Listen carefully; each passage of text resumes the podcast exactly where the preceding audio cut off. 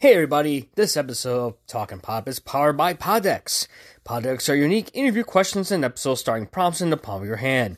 So whether you're a new podcaster or existing broadcaster looking to grow your audience or get more engagement, you're going to check out poddecks.com. Make sure you use that special promo code TALKPOP, that's T-A-L-K-P-O-P, for 10% off your first order. Poddecks are the hottest new tool for podcasters looking to have more meaningful conversations or gamify their podcast. Simply shuffle up the cards, ask a question, and let the content roll. Get yours today at poddecks.com. Once again, that is poddecks.com. And make sure to use the promo code TALKPOP, that's T A L K P O P, for 10% off your order. This episode is powered by Poddecks.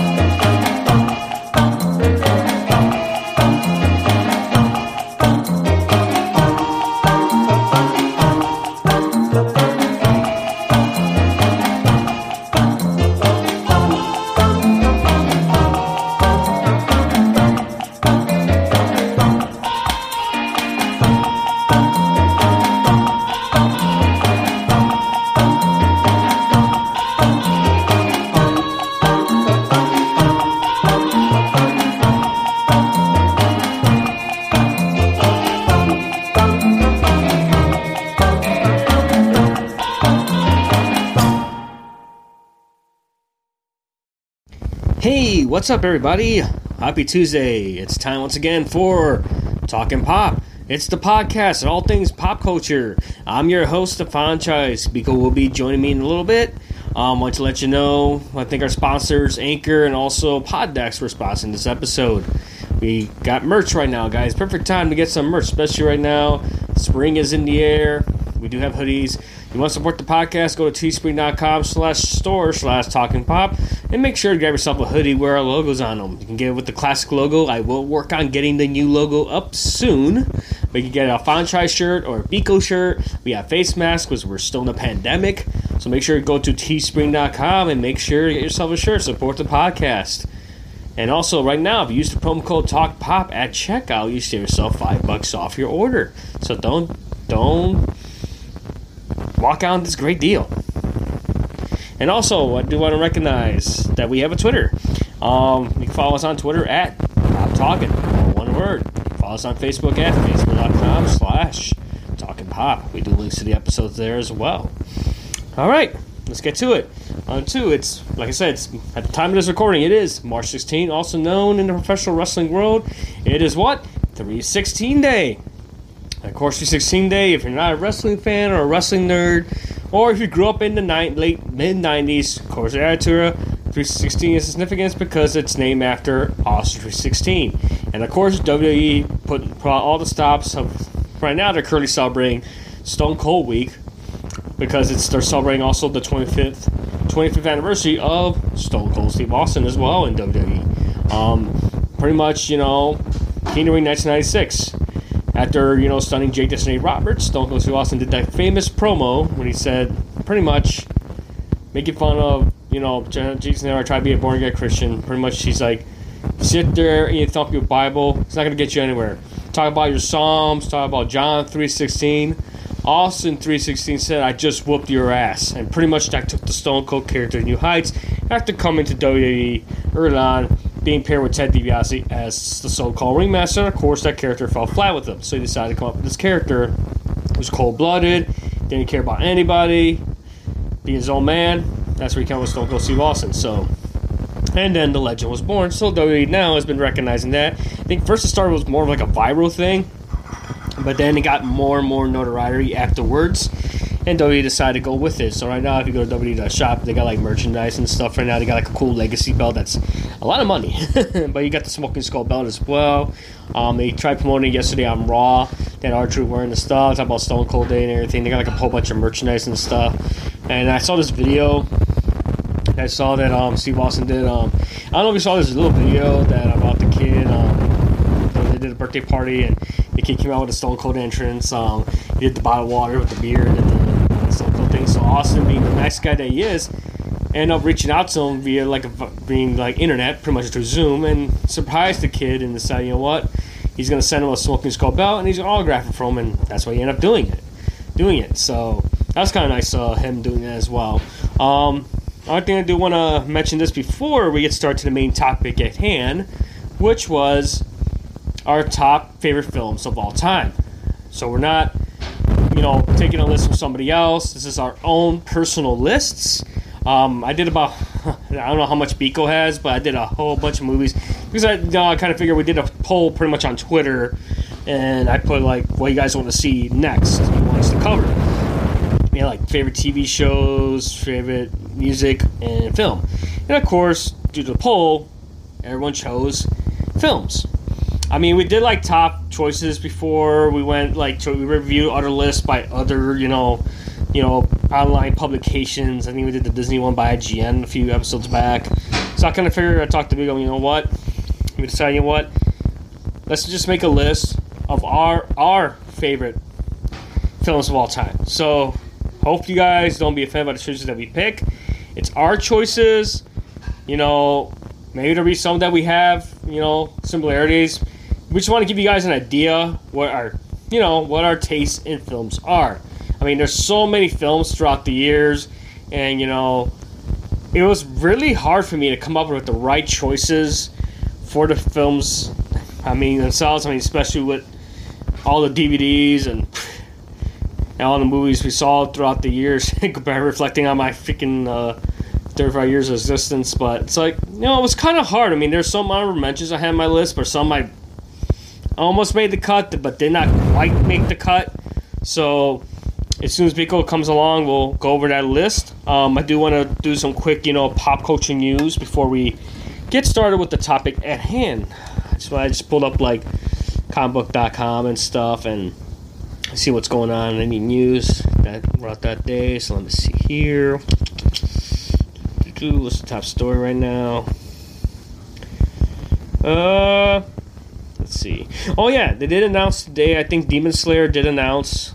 Um, Funimation and um, you know, Aniplex did announce when Demon Slayer the movie will be released in theaters in the U.S. And it looks like they just announced today it's gonna be available in dub and subtitle. So Aniplex America, here we go. I pulled up from AnimeNewsNetwork.com. Says here, Aniplex in America and Funimation announced on Tuesday that Demon Slayer Kimetsu no Yaiba, the movie Mugen Train anime, will open theaters in the US and Canada on April 23rd, including in 4DX and IMAX screens. Says here, this article is written by Alex Mateo. It also says the film will screen ja- English, Japanese with English subtitles, as well with English dub. Tickets will go on sale on April 9th at Funimation's website. And then it says here the film will then be on sale digitally on June 22nd on Apple TV, Microsoft Store, Vudu, Google Play, PlayStation Store, and Amazon. Pre-orders will begin on April 26th on Apple TV, Microsoft Store, and PlayStation Store. And pretty much what's funny about it is it's actually being rated R. um, yeah, it's just like I know you can watch the trailer right now for Mugen Train. So pretty much this thing's actually canon. Is surprising enough because they did announce Demon Slayer season two and decided the Mugen Train pretty much takes place after the first season. So basically, to get to the idea of what second season is about, you have to have to watch Mugen Train. It's like the first time they do a film. Because it comes with these anime films, it's really interesting because sometimes anime films are not as canon. Because sometimes they're like they're like an original, you know, original story, but with the creators' input in mind. So sometimes they'll bring like these original characters, characters you're probably not going to see in the main manga or work. So it was like one of those one-time deals. But apparently, with this being an actual, the Mugen Train is actually covered in the manga itself. So that's why it's like really important because they did tease it at the end of the first season about the Mugen Train. So they you actually have to check it out. because, like I said, it's going to lead into season two of the Demon Slayer, and so far it's like based on the written article goes on. It says here. The movie has been screened began screening in Japan on October 16. The film has the highest opening weekend globally for October 16 to 18 weekend. The film sold about three million four hundred twenty-four thousand nine hundred thirty tickets and earned about four point six billion. Four point six billion. Four billion six hundred twenty-three million yen, which roughly, according to this, estimates to forty-three point eight five million in Japan for the first three days. The film sold about nine hundred ten thousand. 910,507 tickets and earned over 1 million no, 1 billion 268 million 724,700 yen on its opening day alone. It's about 12.3 million dollars on its own, making it the highest weekday opening day in Japan ever. And it says here, according and the rest of the article says, film also sold a total of 28 million tickets and earned a cumulative 38.6 billion yen in Japan as of Sunday. The film surpassed Hayao, Hayao Miyazaki's 2002 film Spirited Away, its last rival for all-time highest earnings in the Japanese box office history. Spirited Away earned 30.8 billion yen in its original run, but has since earned a total of 31.68 billion yen at the last summer's revival screenings. The film also surpassed Spirited Away, its number one highest earning Japanese film of all time worldwide. It says here. The main staff members appear as television and return for the sequel film. Total Aniplex handling film's distribution in Japan. The film will ship on Blu-ray, disc, and DVD in Japan on June 16th. So, like I said, it's definitely if you're reading the manga and you enjoyed the first season of Demon Slayer, definitely go back and rewatch it. Like I'm probably gonna go back and rewatch Demon Slayer again because honestly, this is something that. So I'm probably gonna keep an eye out. It says here tickets will be going on sale April 9th. May I be one of the first like people to try to get the tickets because honestly, that's something I definitely will definitely go to the theaters for because it's like rare occasions to have these films going on. Like with right now with the pandemic and stuff, like not many people are like going out the theaters that much.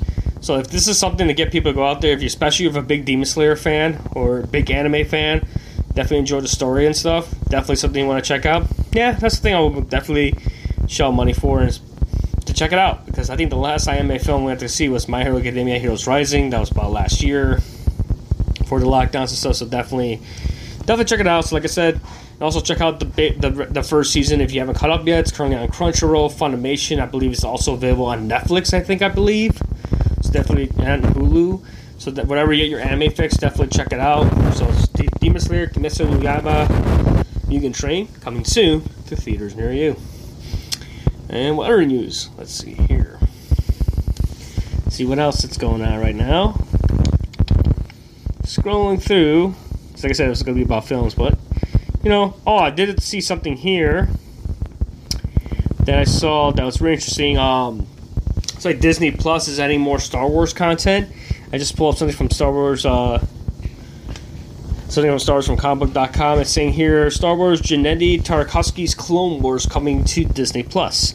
Um, this is before you know the the current Clone Wars, which has been dubbed canon. This is um, Tartakovsky. Tartakovsky's. If you know, he's the creator of Dexter's Laboratory, Primal. So it says here, Jenny Tartakovsky Star Wars Clone Wars comes to Disney Plus in April. Disney announced the edition to streaming service on Tuesday, along with the list of other April releases. From the creator Samurai Jack, still creator Samurai Jack Primal. Series follows Obi-Wan Kenobi and Anakin Skywalker during the conflict that opened after attacking the clones between the Galactic Empire Republic and the Confederacy of Independent Systems. The series broadcast Cartoon Network from 2003 to 2005 is the first time we have been able to watch it legally since the debut on DVD during the same years. Though it was a hit of fans, Star Wars Clone Wars is no longer part of the official Star Wars canon. It's planted by George Lucas and Dave Filoni's 3D anime follow-up, Star Wars: The Clone Wars. So pretty much, like I said, it's like the episodes were like 10 minute, 3 minute episodes. And then they did a third season, which was five 12 minute episodes.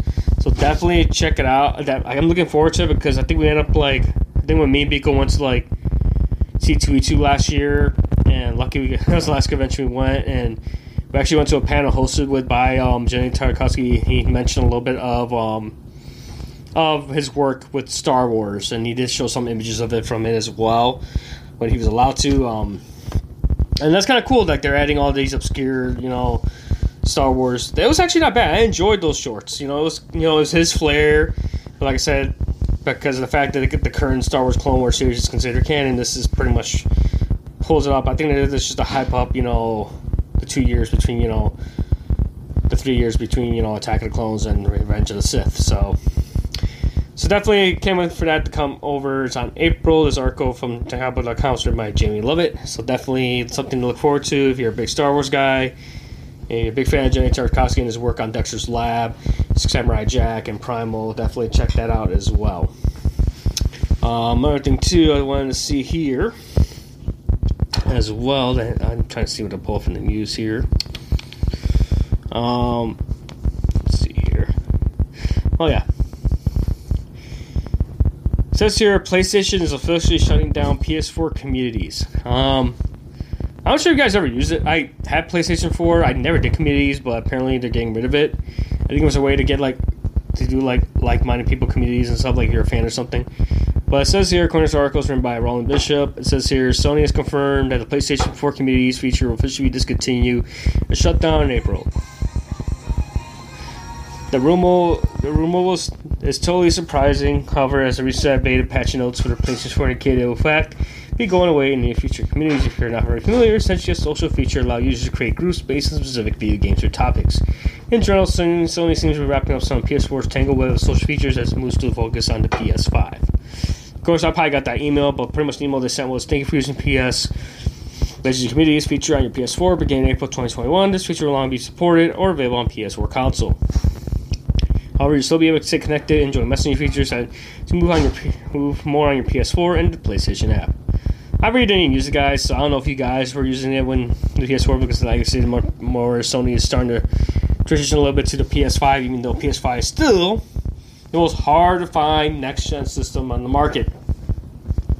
So another thing too, before we get in, before Biko joins us on hand, I want to let you know, and of course, um, if you guys are watching Attack on Titan, of course, the final season, I'm I'm reading the manga, haven't caught up on anime. but of course, um, if you guys weren't aware, like a 4.6 magnitude earthquake will hit Japan this weekend, and apparently a lot of like studios were delayed of sending any like I think the studio that works on Titan had a delay, were delayed sending something to Funimation, so they Funimation couldn't get the the master print to bring over. So it says here in this article, it says here, an earthquake taking place in Japan, episode 17 Attack Time was delayed as a result, but we're not Survey Corps fans because this release is so far away, with previous installment the anime ending on quite the cliffhanger.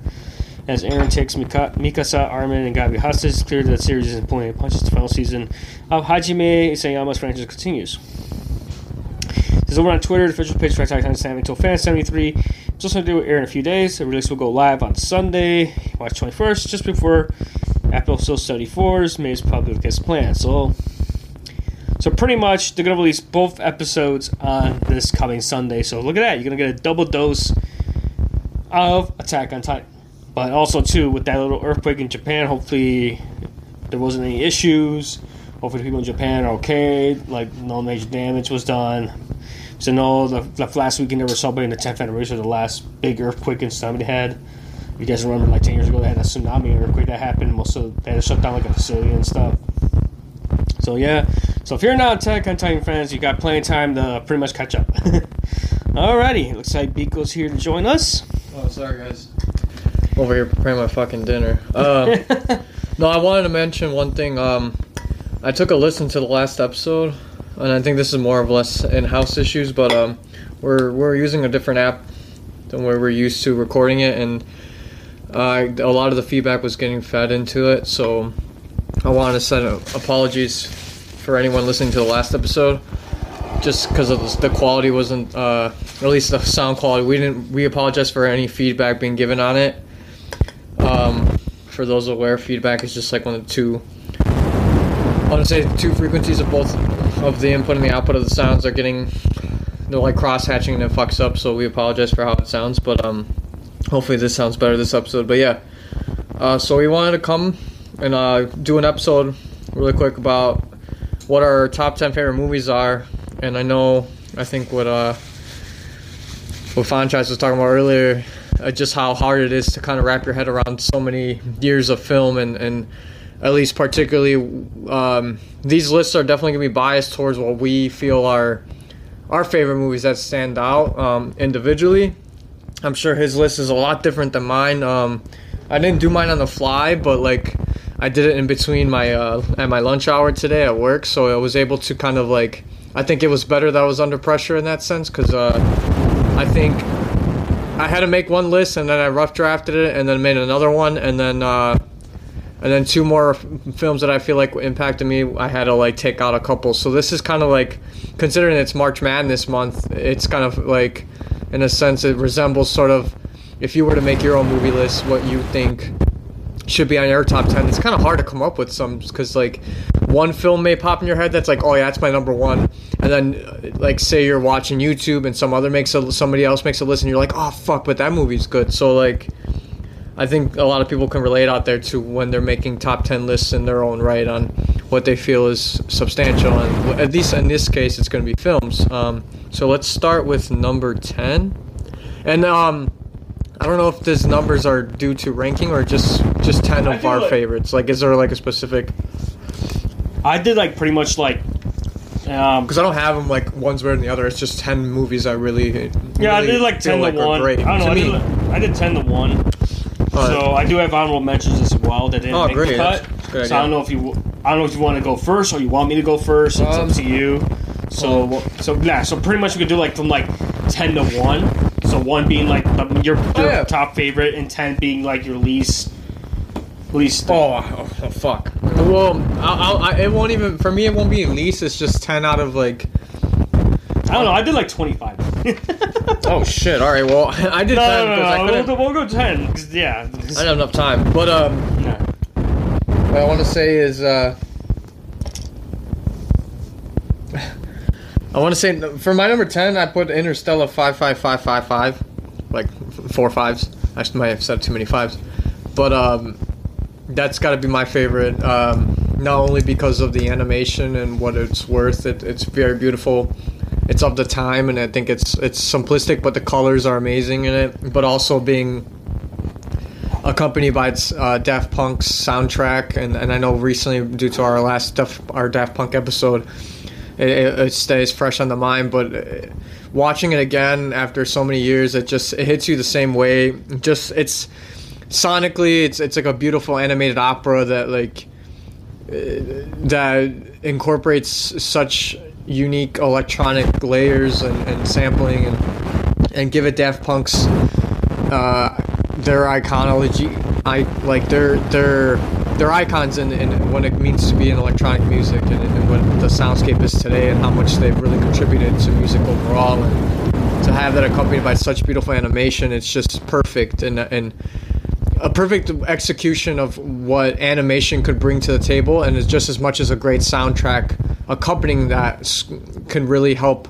score a film. And and it, although it's it's fast in length, it, it in, in its in its duration, it's just beautiful. And and like I have nothing bad to say about it, just because like anybody who's fans of animation or anime in that aspect is gonna like this. And if you're a fan of electronic music it's like it's very hard to not watch this. I feel like it's it resembles just like what the people in the 60s felt like when the beatles were doing those films uh ticket to ride and like a hard day's night. Like just how they felt being fans of the band but then also seeing them in act or just like elvis did when he was had his film career. Numerous actors like, and musicians who transitioned that and we're still seeing that today like at least as of today like the Weeknd starring uncut jewels or uncut gems even though that's not a necessarily his movie. Like we see musicians starring in other movies and and trying to show their i want to say their efforts in, in that uh in that type of art. So that's my top 10 it wasn't that hard to come up with that like that was instantly what i wrote i, I had to um, but yeah number 10 for me was i think that was that Okay. All right. So my number ten, I had the the movie Taken. That's my number ten.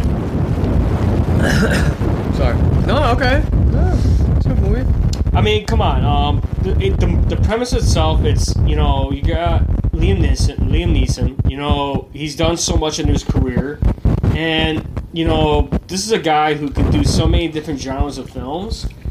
But the one thing he's always like always great when this performance is like the person, like the action aspect of it as well, because he could pull off any action film given Yeah. his age.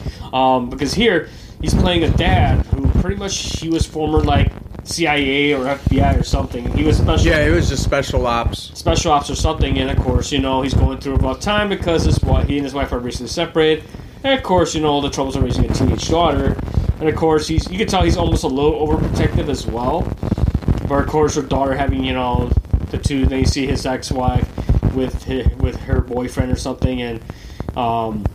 And that whole awkwardness and stuff being within his career, he did in his career. He pretty much focused more of his career over his family, um, and of course, you know his daughter. You know she's at that age where she wants to go, you know, explore and stuff. So she ends up going with her friend. They end up going to this like European trip they planned. They end up going to Paris, and of course, you know, for anyone, I don't know. I haven't been to Europe, so I can't really say Yeah. anything about Europe as well. But I mean, I mean, I'm sure they were relying a lot of on uh, stereotypes of. Um, I mean, the what I, I mean, it brought a lot of like major themes of human trafficking into the forefront yeah, by using I mean, it's, plot. yeah, it does. Which I because think is a this whole job. basis was just yeah, speaking out against human trafficking, how wrong it is because it's still going on to this day. Yeah. And you know that's basically what modern day slavery is. Now is through human trafficking. So basically, what happens is, you know, his daughter and her friend end up going to, you know, end up staying at this What- like, Airbnb or something. Yeah, like they they they get a hostel. Yeah. You know, just no, like an Airbnb, I think it was. I don't know, like young twenty somethings. You know, like I'm sure it was like a it was like a spring break or like a, Before she goes to college, I think this is yeah, graduated you high know, school or a lot of people who have the money to do that go, go take a Euro trip before they start college. You know, and, and, and work hard towards the degree. Yeah, so they end up doing that, and of course, you know, there's that. Of course, what happens is she made the big mistake saying, you know, they go to a stranger, and up finding out where they're at. And of course, when it comes to like, you know, I don't know how the game works, and usually these drug tra- the human traffickers always go after foreign, you know, tourists because they apparently they get the most when it comes to money. So they end up getting pursued.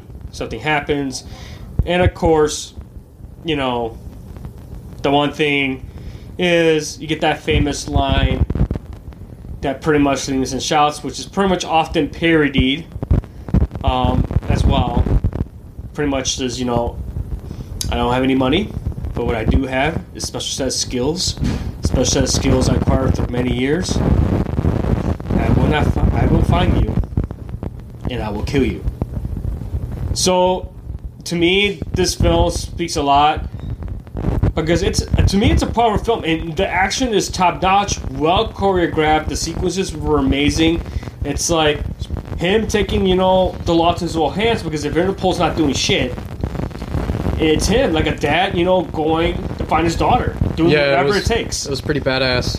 And the stunts were amazing. Like I said, the music, the action sequences. Like I said, I don't give it too much too much the movie away. Yeah, it was it was all mainly action. Like it, it- the just yeah, you don't want to give too much away. Just the memes still live on to this day. Like people still see I mean, that, like from the phone like calls. as I was saying like- earlier, because like pretty much deal. those lines that he says, uh, it's parody a lot. Yeah. To the point like Seth MacFarlane did like a whole like Kermit the Frog if he did it.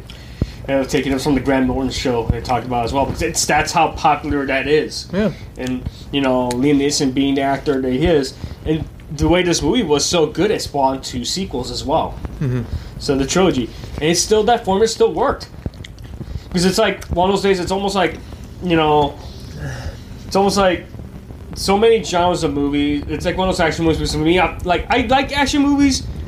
I'm more of a comedy person, or more like a fantasy or sci-fi, but this kind of drew me in more because the way, that, like I said, the action and sequences as well, as well, and then of course you know the famous scene when he's driving the car and through the stairs and stuff as well.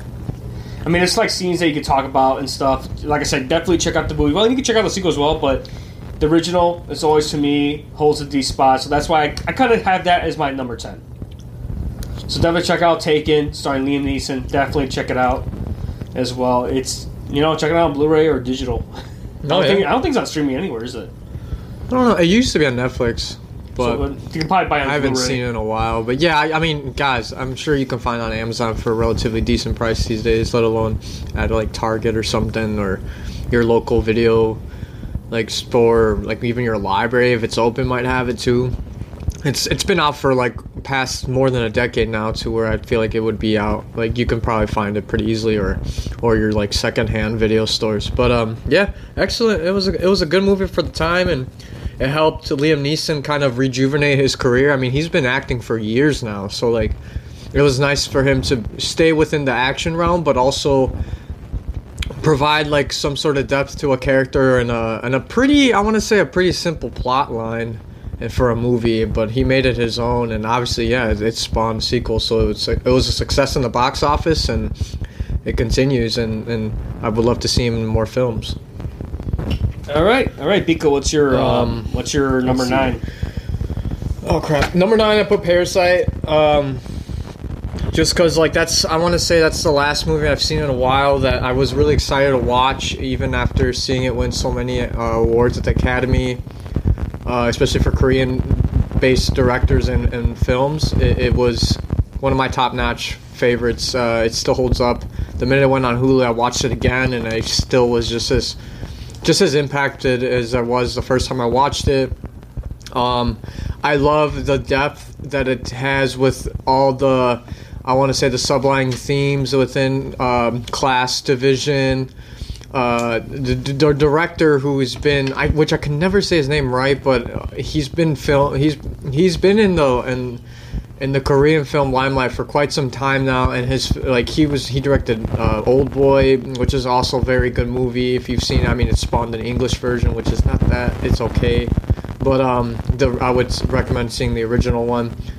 And but Parasite, it, it does a great job. Yeah, depicting class uh, class imbalances. The I want to say the the stereotypes that each from uh, lower income families deal with and their different lifestyles and what they deal with and kind of how it can intertwine and, and as simple as what a kid just trying to learn English and getting tutored by someone who is who is apt in it. And and it just I don't want to ruin anything but it just like the story unravels into something bigger than when it started. And and it was beautifully shot the dialogue I think it presents itself so it's so sharp yet it says so much.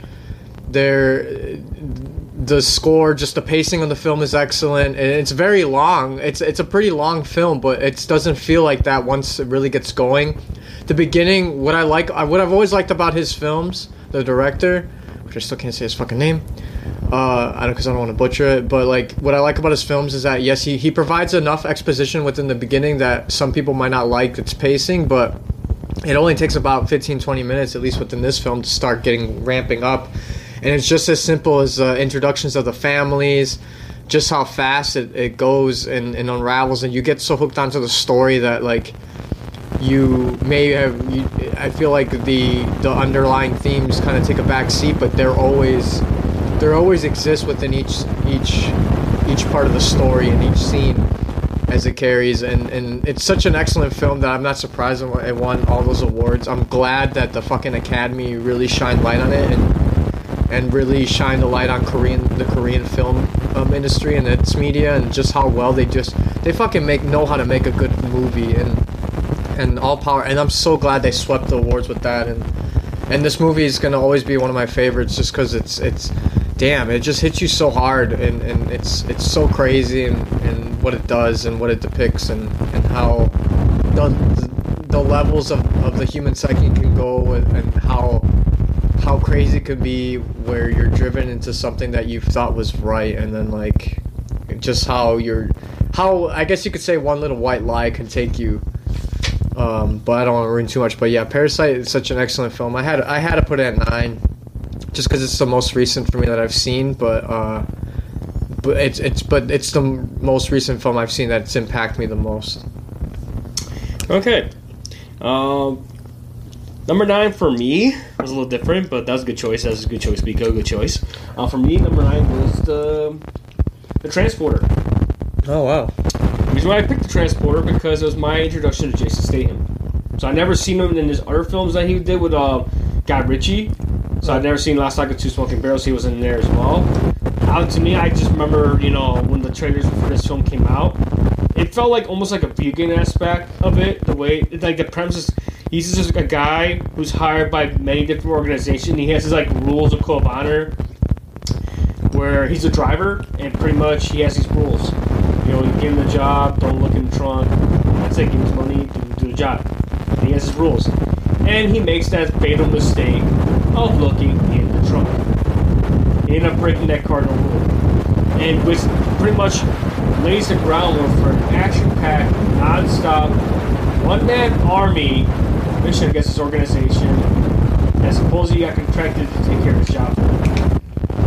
And honestly, it solidified Jason Statham as pretty much, honestly, the next generation Jean Claude Van Damme in that aspect. So that yeah, he can he can fight, like he can pull do an action. So he was almost like the John Claude Van Damme, being he was an English actor and he pulled it off. Say even you know a guy in the suit can take guys out. It's like I said, so it was like a, it's like a video game. Yeah. But it was a great film. Good action sequences. I something that you could definitely rewatch over and over again. I mean, Jason Statham. I mean, that accent. Honestly, dude, the dialogue he gives is like pretty simple dialogue, and man, the way he fights in that film. Oh god, the choreography, amazing. Put him on the map. They put him on the map. This film kind of launched his career almost. in that aspect. 'Cause he was just a supporting character. He was never like the main main actor. Because those other films that he was in, he was just like one like a supporting character. Like, Guy Ritchie's the one who discovered him. Because I think he was like doing modeling or something before. Yeah, and he was a former Olympic diver. I want to say. So like, yeah, he's pretty accomplished, and I mean, he ended up marrying a model. Uh, the the she his wife is uh, I mean if he's still married, but his wife is the what is her Rosie Huntington Whiteley from Transformers Three. Yeah, I think it was three. I think After they took out Megan Fox, so like then she came in. She plays that she plays that Transformer that tries to convince what's his name Yeah, Witwicky or whatever his name is. Sam. Yeah. yeah. So we had to find out that. Yeah. So I mean, this film. Yeah, he was like pretty much supporting character. These other films like Snatch and you know Lock, Stock, Two Smoking Barrels, two Guy Ritchie films, and of course you know based on his acting, they end up putting him on this project, The Transporter, which of course again launched sequels as well, mm-hmm. and those were okay. But I think nothing tops off the first one. No. But uh, it's driving, you know, it's high speed, high speed chasing, fighting, guns. You know, what can you ask for for an action film? It's yeah. Um, definitely, and of course, you know, it, like I say, launched his career to do these type of high adrenaline type of films. Like Crank is another one that didn't make the list, but that's something that's kind of similar to the Transporter as well because the premise is pretty much simple. It's a simple premise, and pretty much, you know, like I said, it's, a, it's just a one man's mission to go against his employer, pretty much. And definitely something you can rewatch over and over again. Lucky I have all three films in my collection, so but I chose this one as my number one, as my my favorite of all the three. So that's why I went with Transport. I'm a Jay Stan. Come on, man. he's done so many films as well. I think the last one that he was in was called The Meg or something with the giant shark, Oh god. the Megalodon. Megalodon. I have not seen it, so I'm not gonna say anything about it. But I think that's like his most recent work that he's done so far.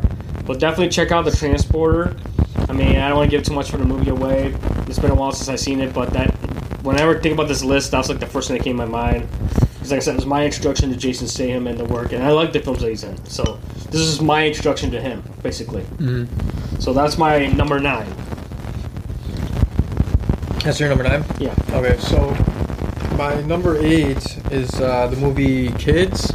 That's by uh, what's his name, Harmony Korine, back in like 19. Oh god, 1990 something. But um, it's about basically it's it's it's as realistic as it gets in depicting teen teenagers in America in a sense of what they really do. And, and I mean, with these particular set of, uh, of friends slash acquaintances that you know hang around uh, New York, uh, Harmony Korine kind of shin- shines a lens on the true depiction of what American adolescence could be and and the things they can get into, such as you know partying, drugs, um, sex. Just he he he took a very realistic theme in, in all of each other's lives, living in Western culture, especially in America, and depicting it as raw as he possibly could. And, and we saw a lot of uh, actors that you've known throughout the years, kind of in in today that are still acting. Uh, Chloe Moretz, oh not Chloe Moretz, what's her name? Uh, Chloe Sevigny, uh, Rosario Dawson's in there. They're all very young. Uh, the two main protagonists, uh, which I can't fucking remember the names anymore. I, that's the thing with films. I, I, I remember the names of it and I watch, but I'm so I suck with like remembering the characters' names and stuff. But what they've done, I can remember. But it just kind of shows you like New York in the '90s and and and being an adolescent in America and what it really entails. Like we got like kids that skateboard, so it's different scenes within the New York boroughs. But like I think they're mainly in Brooklyn, but it kind of shows these teenagers living uninhibited with you know like i mentioned drugs uh, them kind of having sex within their, their group and and uh, and just partying and and just he even just the way they talk it captures everything and like i said it's just a very raw portrayal which put him on the map to be able to direct later on in his career uh, and he was fairly, and he was in like his younger 20s when he was recording these guys. And these kids were, yeah, they were like 17, 18. So, like, I want to say 18 at best if that's the only way they'll be able to participate in this shit without having their parents present. Because it's a pretty raw film and it's very impactful and it's very strong. And I recommend, you know, kind of watch it with uh, a grain of salt and hopefully like an open mind and just trying to see how it was really in the 90s. Um, I, I, I watched this late when I was a teen. I want to say the early 2000s. So like uh, a teacher kind of showed us a little bit of the film, but he cut off certain parts, obviously. But then I watched it on my own, and, and it's still very much hits today. Um, it's an excellent film. I, used to be on Netflix a long ass time ago. Uh, but yeah, feel free to get the Blu-ray whenever you can. I, it's definitely a movie you should see. Uh, there's nothing else like it at all um, depicting that sort of deal. I don't even know if we can even make a film like that anymore, even with so many uh, strong films being produced today with Netflix and Amazon and all that stuff being able to kind of put films on the map. This is one that I think still holds a light to a lot of this stuff that it's hard to even portray teenagers living in that. And it's, you know, it, it, it it's still an evolution. I, I would hope maybe there's there's a director out there that wants to capture how adole- adolescents live right now, especially with the digital age taking over. It would be very interesting to see how they provide a perspective on that. Social media being a big a big aspect of adolescents' lives and even uh, young adulthoods, pe- young adults kind of participating in society and, and and I mean, it, it would be amazing to see that. But obviously, you know, with our culture today, there could be things that may be seen as offensive and whatnot. And, and, and, sure, but I think if you, that's what film does. It needs to be, it needs to be challenging. It needs to challenge your perspective. It needs to be portrayed the way the director's vision is. If you don't let the director do that, what are you? Like, what do you want then? So, you know, we got the human centipede. It was disgusting, but that was a film. It was made. So take it for a grain of salt. But yeah, kids at number eight, I think, is something that I I, I feel good about. All right, my number eight, I have the movie John Wick. Hmm. Perfect. Honestly, John Wick, one of those things like I only never never saw the trailer. Um, pretty much I picked it up when I used to work in retail. Saw when I used to work the night shift at a retail chain, and pretty much you know, I walked by the electronics department. and I saw this the Blu-ray set. This Blu-ray, it's Keanu Reeves on the cover. and It says Rotten Tomatoes, certified fresh store on the thing. So I'm like, okay. And I picked it up. I'm like, okay, I haven't seen Keanu Reeves in a film in a while. It's been a long time since I've seen him in any film. Picked up it. I'm like, okay, let's check it out. And it blew me away. I mean, the premise is simple. You got this person named John Wick, who at the beginning he's got his wife. It shows like up his like like he's with his wife. They have to get a dog, and of course the wife ends up getting sick. And the dog is like the last thing tied to his wife. Um, she Passed away. She passed away from like an illness. But the dog was the last thing he was good. Basically, it's like it's, it's his dog. And pretty much what happens is, you know, he's living a life. He lives up somewhere up in state New York or something, and he's like retired or something. He's out of the game or something, and then apparently he goes to a gas station and some dick decides, uh, because he's got like John Wick has his nice car, and this kid, this pump his dick pretty much asking, him, hey, why don't you sell me your car? And he's like, no, I'm not gonna sell it to you. And I, I don't know, this guy was probably on drugs or something, and he ends up taking offense to it. I forgot the, the actor's played by the guy who's in uh, Game of Thrones. Game of Thrones? I forgot the actor's Um, name. plays Reek, but I don't. Theon Greyjoy was Yeah. the character, but he was known as Reek. But I forget the actor's name. He's really good too. He's a good actor, good English actor. Um, so he takes offense to it, and he decides, you know what, I'm going to take the car. But this is where it pretty much all goes down from here. So they go, you know, they go after the car, and end up killing the dog. So because they follow, they kind of tail him. they tail him, yeah he lives. To where he lives, and they end up because there was just a simple carjacking. They thought this guy's oh, it's just a regular guy. Like they didn't know, and pretty much to the point they pretty much beat him up, take the car, and they end up killing the dog. And they kill his dog. Yeah. No, I think no, they tail him, but he went somewhere, and he he went out shopping. I think to the grocery store or something. Yeah, they went to rob his house. They went to rob his. They robbed the car. They went. They broke into his house just to take the car. The dude, being a dick, that same pompous ass was there, ends up killing the dog. And not knowing a guy like that having an upscale place does not have surveillance, you're an idiot. So he ends up taking the car, killing the dog. John Wick returns home, finds sees that the dog's dead, and of course it flashbacks to you know his wife and stuff. And he decides to revenge, and we find out he's an assassin. He was an assassin for this big organization of assassins. And of course, strings of chain events to the point that guy's dad is like, you know what you've done? You pretty much awakened the Baba Yaga, which is like the Russian boogeyman, basically. And pretty much sets a chain of non-stop, adrenaline pumping, well choreographed action sequences and music. And it's basically his pursuit of getting revenge the overall killing his dog. He didn't. I don't think he cared too much about the car. Probably just about the kid as well. Yeah, he killed the last attachment he had to his His wife. wife before she passed. And now he's retired. He was assassin retired. Now he had to go and pretty much break his basement, which he had a basement, broke open and pretty much had like these coins and stuff, all his weapons and stuff.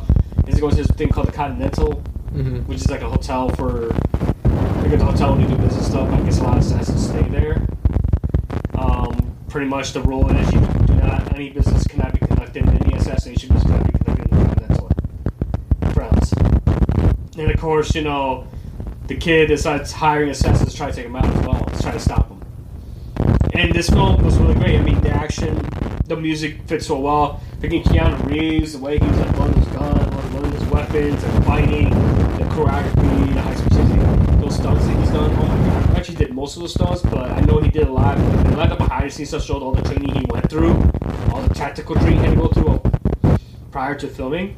There's a lot of that stuff he had to learn. Precise, you know, how to reload the guns, like fast and everything, to take down and stuff. It's a really good film. We spawned pretty much a series. I think they were going to do a John Wick 4, possibly do a TV show called Continental. It's, it's been uh, um, it spawned two sequels which are good as well. But nothing tough about this original because it's something that wasn't originally created work. I mean, the guy who, like who directed it ended up directing Deadpool 2 and it's really well done. And, and like I said, it kind of relaunched Keanu's like renaissance for the same films because he did like what 47 Ronin. yeah, time. so, so like this thing kind of redeemed himself as well and kind of launched him as well into a launching pad, like a second renaissance film as well. It's in this film. It's talked about a lot. Like I said, put Keanu on the map again. You know, for him to do the sequels and eventually, you know, and work on more projects and apparently doing their Matrix too as well. So it's like it kind of like broke him as well. I mean, he's done acting for a long, long time as well. Being in his fifties, still looks good, still, you know, able to do what he can do. Nicest guy, apparently. Um, so definitely check it out, John Wick. Phenomenal, phenomenal film. I enjoyed it as just as I think me and Biko saw it the first time I bought that Blu-ray, and we were like That's blown away. good. No, we were blown away. It, it, it, it, mm, it, it's a really good film. Definitely it. Check it out. Okay, what's your next seven? Um, for my number seven, yes, uh, for number seven, I put The Graduate, which is a fucking classic. It's with uh, Dustin Hoffman. It's your like typical or not typical, but it's it tells the story of a uh, of a recent college graduate who kind of returns back to his hometown, just trying to figure out what his next move is. And, uh, it, it, it, it goes off the span of like it starts off within his weekend back, and he's just kind of you know reconnecting with the people in his life, his family, his neighbors, his friends. Um, then he gets invited to a party, and uh, so he can reconnect with all of his old classmates, and uh, visits a friend, and he starts up this affair with this his uh, I want his friend's his friend's mom. I want to say. Uh, which I think, and, because he he has he builds like this crush with another girl, like that he's been pawning on for a while now. Um, but he it spans from that and him kind of like going through the notions of like him kind of maintaining this affair with this older woman, and, and, and he gets seduced by her, like that's which is a classic line. It's like, are you are you trying to seduce me, Mrs. Robinson? And like, because I think her husband like was cheating on her too, but she knows. So like, it's like she kind of uses him as a way to get back to her, to her husband. Because I, th- if I remember correctly, he was up. He he the husband was trying to like help him kind of like get into a company work for it, you know. So he's just like, well, you know, I want to take my time, kind of understand what he wants to do, and at the same time, he's trying to date this girl and who he eventually wants to get married to, but uh, he, you know, is entrapped with this like weird like affair with an older woman, and so he's just experiencing that for the first time, you know, being as a young man, kind of having an affair with an older woman, and, and, and you know the the circumstances that may bring to your life, and this is all depicted in, in like the, the late '60s, early '70s. So Dustin Hoffman is very young in his career, and, and it was definitely a movie that put him on the map. Uh, it's it's I think it's still on like the top hundred films list. It's definitely essential movies to watch. I don't want to ruin anything, but yeah, like it's. It, it, it, you know, it's a challenging, it's a challenging coming of age film of a young man, you know, on, on not in his prime at all, but like on the you know, just finishing college and the, being in that gray area of what you want to do with your life after, and, and also romantically and socially what you want to do, and what you get yourself into, and, and, and being you know, of that time of being a young man trying to just navigate through that tough circumstances that he found himself in. I mean, I'm not saying he didn't contribute to it, but he, uh, he definitely found himself in just in it all gravels, and I think it's it's so impactful. The last like minutes of the film, it still hits you pretty hard if you put yourself in those shoes. If you ever had experiences like that with being seduced by an older woman or something like that, to that extent, or or trying or being caught in the middle between like being romantically involved with somebody else, but you know having some sort of romantic interest for somebody new that's come to light in your life. So I think that film captures very well, and, and Dustin Hoffman does a great job playing that character. And it's I love films that kind of put people on a, a big high trajectory of success, and and Dustin Hoffman's a well-known name in Hollywood, and I mean I haven't seen him in shit as of late, but like I love his old films, and that's definitely one of them that I really that I like going back to and watching on a late Saturday night or something. When I'm just like with a glass of wine or something, just hanging out. It's it's something that I recommend highly. Okay, my number seven, I had the film Clerks. Ah, Clerks, yeah. Yeah, I cannot not have a Kevin Smith movie in my top ten. This is like pretty much his basically his start into filmmaking. Something that he worked as also in series and working at the Stop, which takes place in. And pretty much, and, I mean honestly, there's like no real plot line. Just random stuff happening at a convenience store or like a basically. Um, because it just follows. Basically, it takes place in a whole day. But he pretty much just follows this guy named Dante, who obviously was supposed to be off, was supposed to be in. Of course, his boss, his manager, decides to call him, that had to come in, and pretty much, you know, until the manager shows up. He's like, I wasn't even supposed to be here today, get that because I wasn't here today. And of course, I'm sure we've all been there. You've all been there. You've ever worked in retail or something, you have to come in and cover somebody until the next person comes in, they take the day off.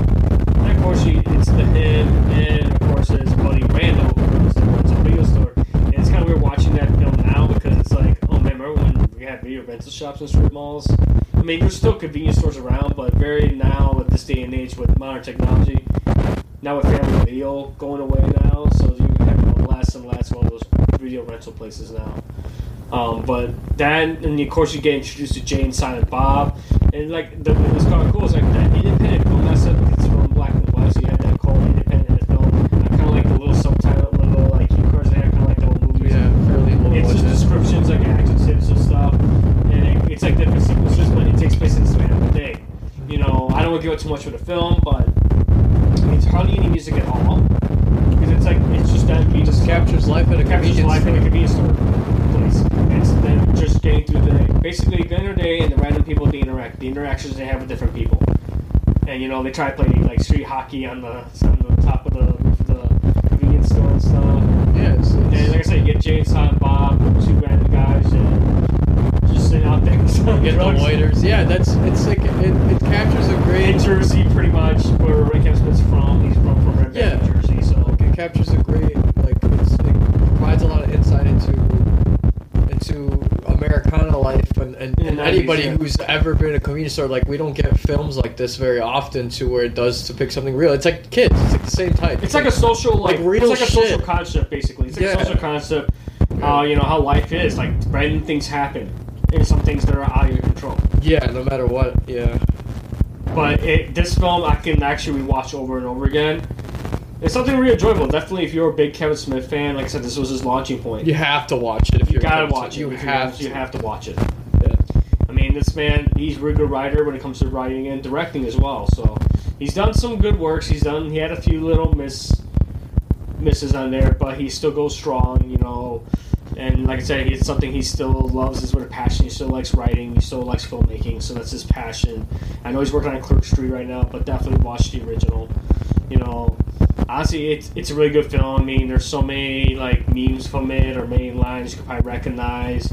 You know, even supposed to be here today, or 37, or da da da Nacho Shark. We need a bigger boat. And of course, the famous scene of Randall's reading those like titles when he's trying to make that order in front of the kid. and then, of course, oh man, Berserker.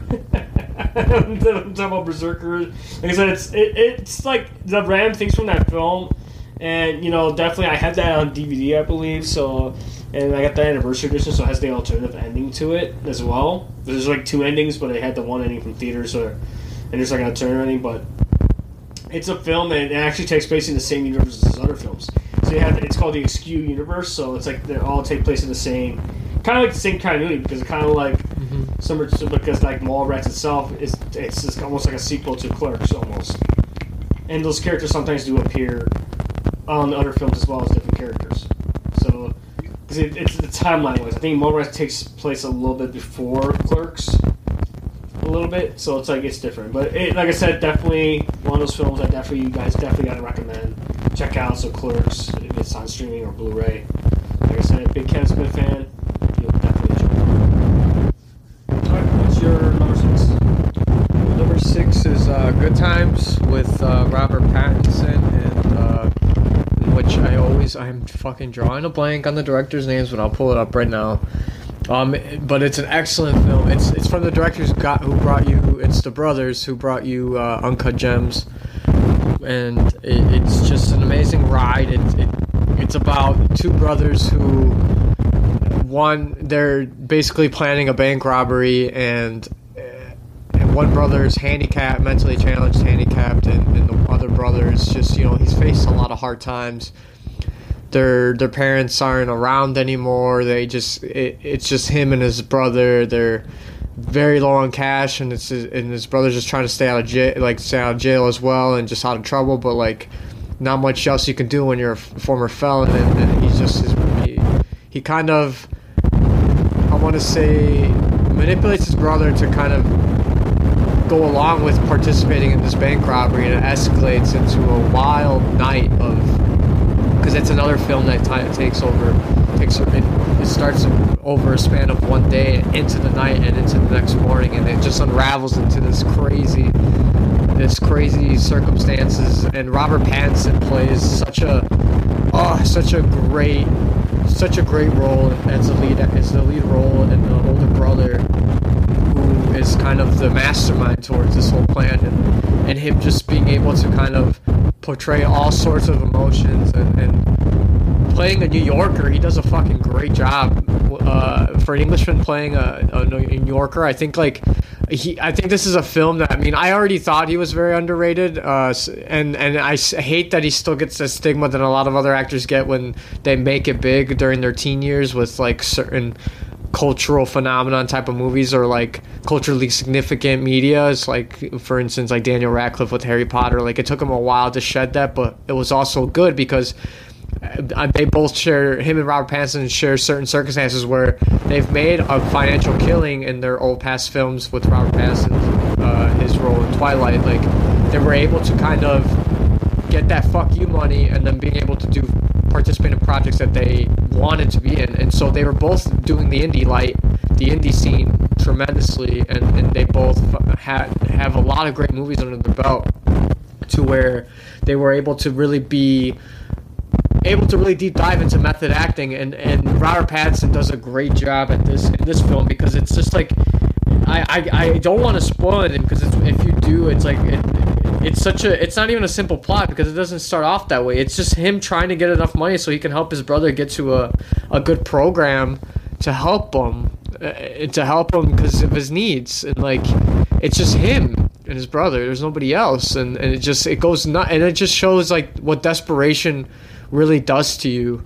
And him just trying to pick up the pieces and, and being and be somewhat of a I want to say a role model for him, but also like someone who's just trying to provide for him and just make a and, and you know make a final like a make a score for himself as well, and so they can both live the life they can without like having the eyes of the law on themselves. But it, it does a great job and and showing the, the the true acting depth that Robert Pattinson brings to the table, and and I think that's what also I feel like helped me kind of rejuvenate my enthusiasm for when the new Batman got announced and how he's putting in there. And I think like a lot of the fanboys who are really strong in the Batman train of like, oh, giving him shit. Like I think it's just because they haven't seen him in other films and they're still attaching him to Twilight. And I've never, I maybe seen one Twilight, and that's because I was stuck at a party like there wasn't uh there wasn't any other reason for me to watch him, but like uh, even then, you can't compare what his like early acting and what he did for like essentially. I'm sure he had fun with it because it put him on the map, but also like for what it is is a check, and he took that and and and decided to do projects that he really felt strongly about. I mean, we saw him in The Lighthouse, and he does a great job in that movie with William Dafoe, like acting next to him, like a legend in his own right. So like, he definitely holds his own, and I, I just I hope that a lot of people are able to see him as the as a great actor that he is because it's he's phenomenal. He's he's just a great actor, and I think no, not enough people give him credit for it. But uh, it's it. Uh, I'm pulling up the. Uh, I'm trying to. I'm pulling up the the film right now. Sorry, because I don't want to. I don't want to fuck it up. Oh well, it's it's good time, but it's by the Safdie brothers, uh, Josh and Benny, and they've made so many like. Uh, they've made so many great films. It's it's stu- Studio House A24. Any film that you see with that opening credit, it's gonna be a good ass film.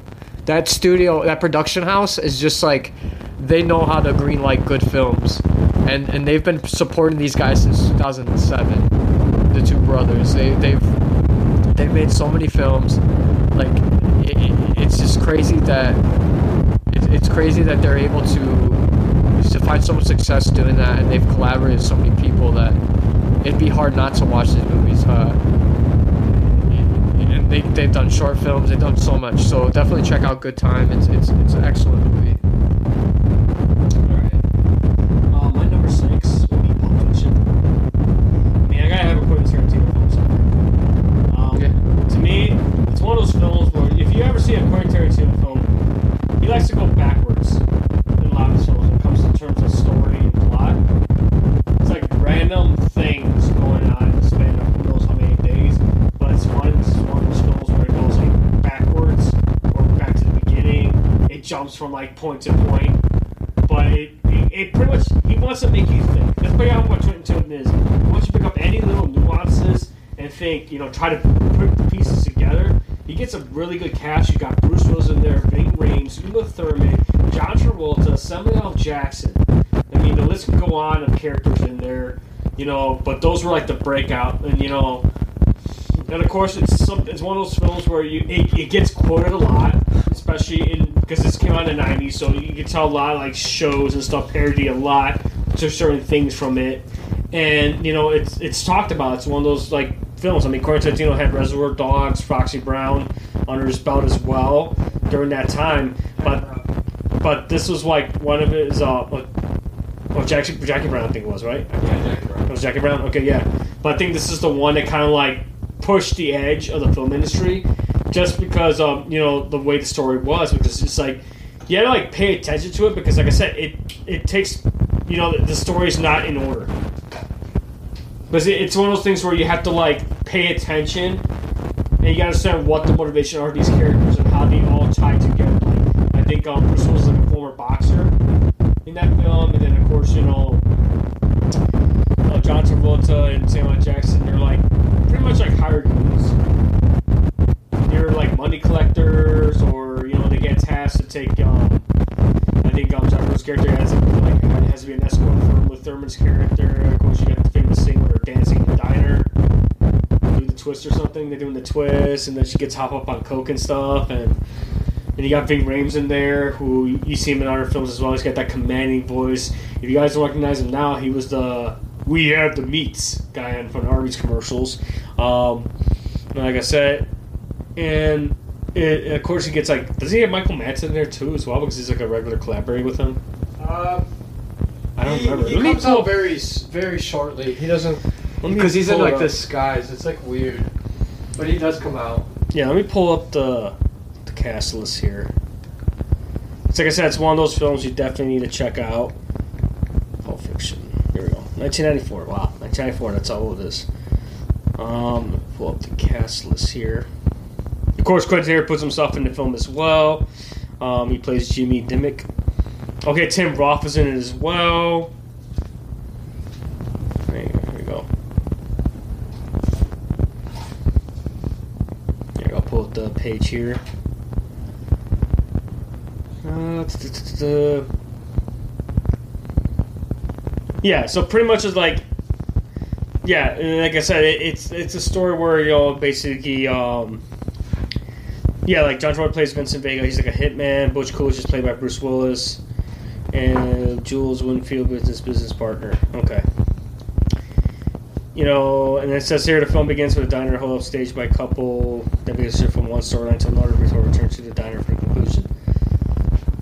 So pretty much, it's like it starts with once. Like I said, it's just a narrative where you have to like pay attention. It starts in the diner and apparently ends in the diner, but you got to see what the sequences goes through. Because I think Simpsons did that. A parody of it goes stories about Springfield, and they do parody Pulp Fiction a little bit of it as well. And like I said, it all ha- and also has that one scene where John Travolta and Samuel Jackson are hitman. They're coming to collect the money, and then of course you get that famous saying that you know Samuel Jackson starts quoting the Bible verse. It's not our actual Bible verse. He makes just it up. he makes it up, but he tries to say but he like combines a bunch of different Bible verses into like his own into personal saying. one. Yeah, like his own personal creed. Yeah, so it's really good. And pretty much, like I said, you got Ving Rhames in there as well. And like I said, they and of course, like I said, you got the famous scene where the famous dancing scene where with Thurman and John the dancing and stuff, and the music and stuff in the background. They're dancing at a like a 50 style diner called Jackrabbit Slims and doing the twist. It's a really good story, and of course, you know, and like I said, it keeps going back and forth. And I pulled up the cast. You got John Travolta, Samuel. Jackson, Will Thurman, Harvey Keitel, Tim Roth, Amanda Plummer, Mario de Medeiros, Ving Rhames, Eric Stoltz, Rosanna Arquette. I mean, Quentin Tarantino comes out and that he plays. comes on there. Christopher he's in there Walken. too himself. Christopher Walken. It's like a bunch of people in there. So definitely, um, Angela Jones. Like definitely check it out. The film. I don't want to give it too much away, but like I say, it jumps around. You just gotta pay attention to it in terms of the narrative of the story. And it says here, basically the main story is told out of the controversial order, but follows three main integrated stories. So it's three stories, but it like it. How like they all said- cross cross paths into one. yeah, it cross paths into one basically. And it's a really, like I said, it's a really good film. Definitely check it out. Um, um, you can probably luckily find it on Blu-ray or DVD somewhere, so definitely check that out on those phones. Because it won the Prominent Award at 94 Cannes Film Festival. It was nominated for seven awards at the 67th Annual Academy Awards, including Best Picture, and but it did win Best Original Screen, Screenplay. So it won for Best Original Screenplay. So definitely check it out. Pulp Fiction. All right, what's your five?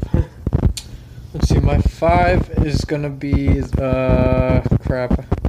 You already because I had Pulp Fiction number two. That's fine. Um, for number five, it's going to be The Lord of the Rings: Two Towers.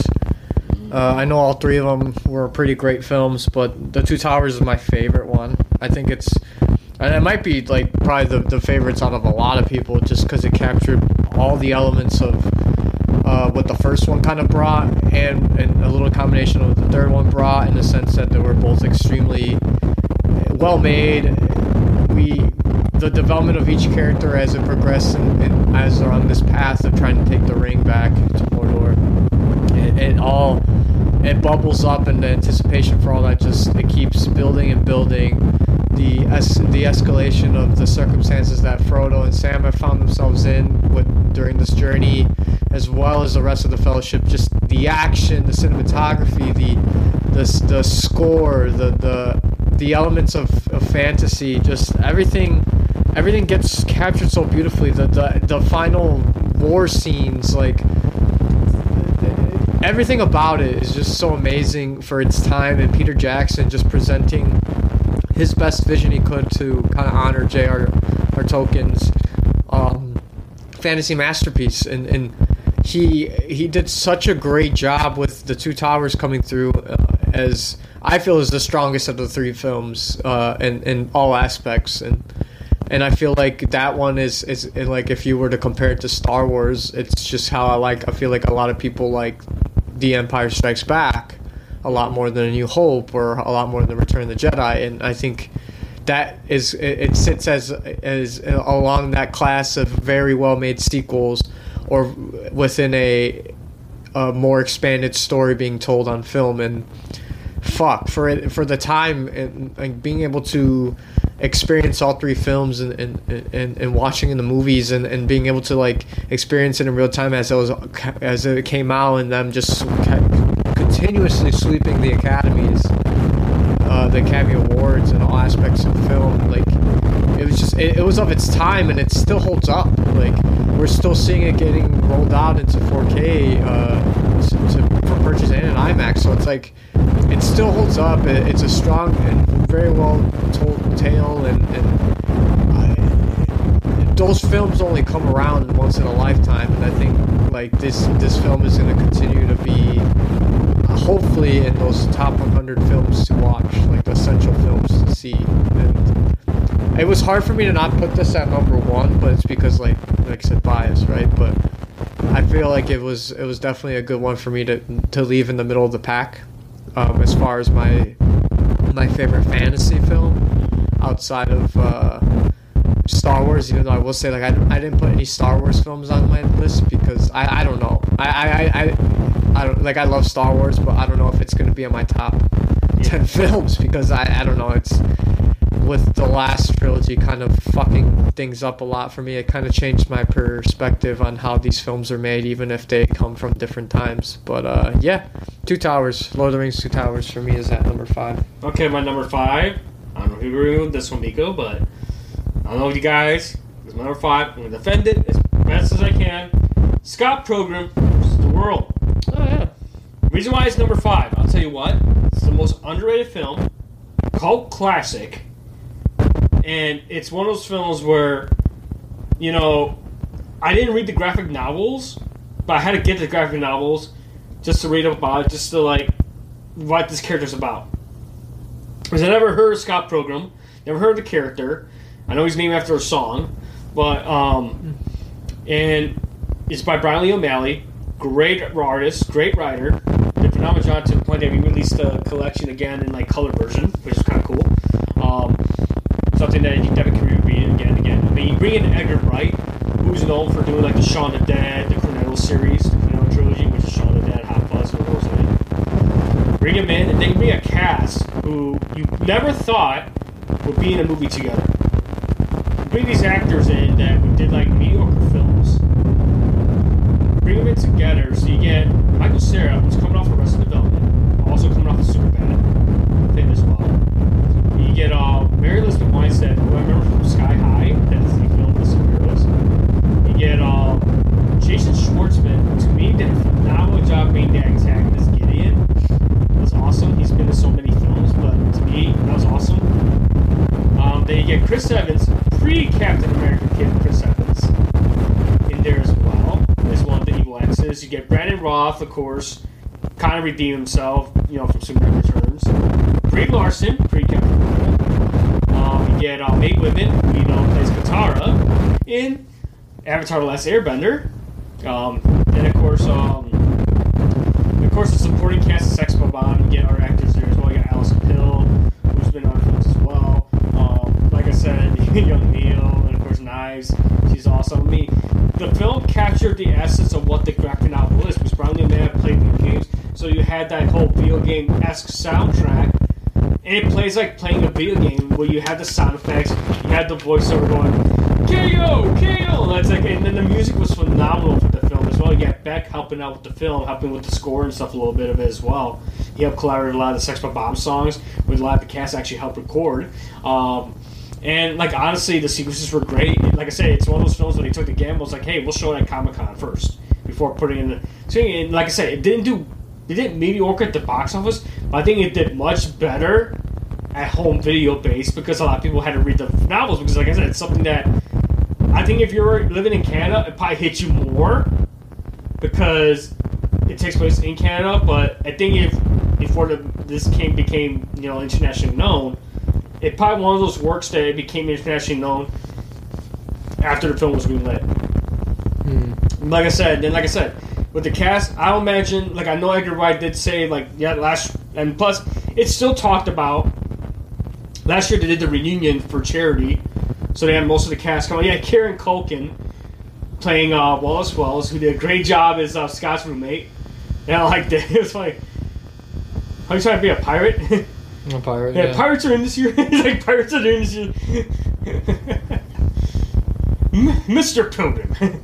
And him going through the sequence of the evil X's was really good. And of course, you know, the, the graphic novel itself kind of like it spans six volumes. I know they had to cut a lot of stuff up due to time constraints just to bridge the whole story together. But I think if they will go back, because I know Edgar Wright was talking about possibly doing the anime version of it and bringing the cast through the voices, that because that graphic novel is six novels and you can stretch the story so much of it just to get the background on each of the characters. And I do like for the film is when they do the flashbacks, they actually take artwork from Bryan Lee O'Malley. He actually did the artwork for the film for the flashback sequences. So you got to see his art style and everything in there as well, which I did love.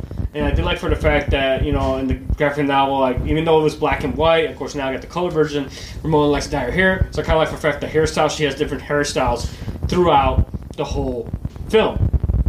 Because if you read the graphic novels, her hair changes constantly. She's like she'll dye her hair different color, she'll style it different color. And to me, it's it, the film still holds up. It's been almost 11 years. It holds up. It's something that I watch over again. I think it's on Netflix because it's that popular. And like I said, definitely something that you enjoy. If you like the whole boy meets girl, basically, something, it's like almost like a romantic comedy in essence. And like I said, it's almost like it's like a video game, pretty much. And the music, like I said, the music, the DJ singers when they're facing the, the twins and stuff as well. I said, Crashing Boys. and of course, there's like um, the band Clash of the Demon Hands after, uh, based on a video game as well. So, and of course, you had you know Brie Larson singing that one song. And of course, I think they re-released the soundtrack on vinyl for the anniversary, and they have the like the original tracks where the actors actually sing the songs and stuff, which is kind of hard to find. Was that's the one that Brie Larson sang with uh, Clash of Demon Head. So definitely, like I said, definitely check out that film. It holds up pretty well, like I said, something that I will rewatch over and over again. To me, and that's that's the whole thing that we, me and Biko actually had the matching Sex Bob-Omb tattoos because of our love for the film. So we actually had the Sex Bob-Omb tattoos, so it kind of like shows our love for the film as well. So to me, yeah, it was kind of hard to find. Chuck, like same thing with Biko. Like I, it was pretty hard for me not to put Star Wars in there, which I don't think I did. because it's like what was gonna be my five, and that's the first thing that kind of popped in my head was this film. Because honestly, it's like, I mean, you can agree or disagree with me. It's your choice, but yeah, I'm gonna stick with Scott Pilgrim versus the World as my top five film of all time. All right, Biko, what's your number four? Crap. My number four. Oh, I put Black Hawk Down as my number four. Oh wow. Uh, yeah, I mean, if I, I since it's films, I didn't put TV shows. I would have picked Band of Brothers, but uh, as far no, as we'll do a TV show one later on. right, um, but as far as films go, Black Hawk Down, I think it's one of my favorite military movies that was made. Uh, I know there's still a lot of them out there that I still need to watch. I I, I would have put Dunkirk, but I haven't seen it yet. Um, but definitely Black Hawk Down is one of them.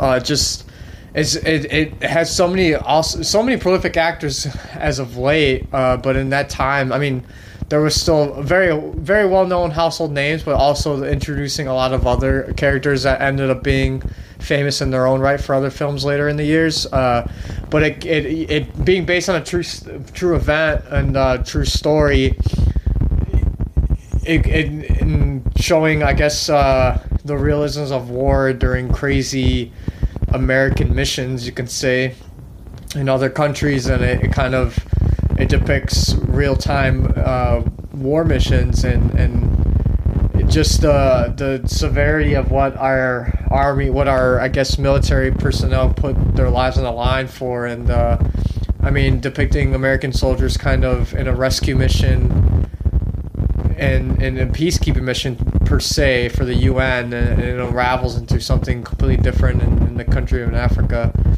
Uh, in a certain in a certain light, it, it, kind of in one way you may see this as like it, it in a way as propaganda for how they portrayed the events of the film eh, considering it's based on off of actual true circumstances that happened in those years but overall comparatively to a lot of the films that have come out after that film was made, I think it kind of holds up as one of the at least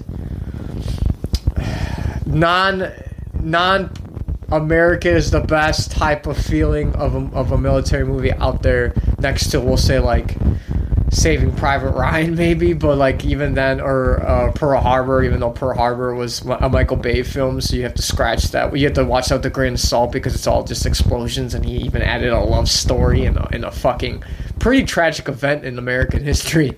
But Black Down, I mean, it's such, it it's you know it's it's.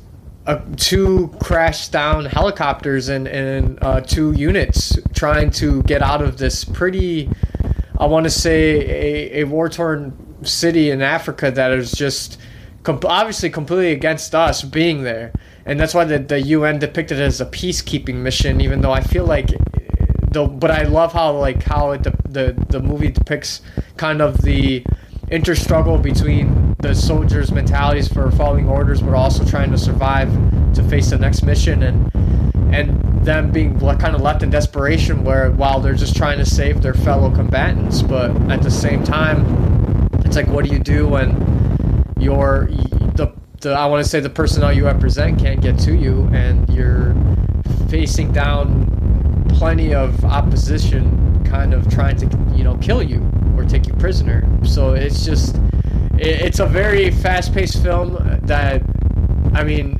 for the majority of like the second I want to say the second act of the film it's when it really unravels but the first act you know has to set the set the mission scene and just you get it does a, also does a really great job of kind of adding character and personality to each of the each of the soldiers that are in this mission and you'll you'll notice some pretty recognizable faces I mean Ewan McGregor's in the, in the film uh, we get a yo a young a very young uh what's the guy from Magic Mike that plays um I think it was in True Blood too, but he's in, he's in there as well. Oh, Joel Manganiello. Yeah, he's in there. Um, God, I'm already fucking blanking names. So many. There's just so many different actors in there, but it, it's it's nonstop action, right? It like once it gets going, it's just action. You're kind of thrusted into the uh, into the the hell of it, and It was for me. It was either it was either this one or The Hurt Locker. Both of them are very excellent films, but I like Black Hawk Down a little more because it doesn't just resonate around somebody trying to self trying to de, self destruct a bomb. So like, and um, don't get me wrong, Hurt Locker's an excellent film too. But I I just I think Black Hawk Down for me is a little stronger of a film in the, in the case of its pacing and action and and showing that desperation that that some of our soldiers do that we may not see obviously because they don't let us know they're not supposed to or they don't want to but some of these missions that they do participate in uh, in other foreign countries but yeah black hawk down i think is a pretty fucking strong film Okay.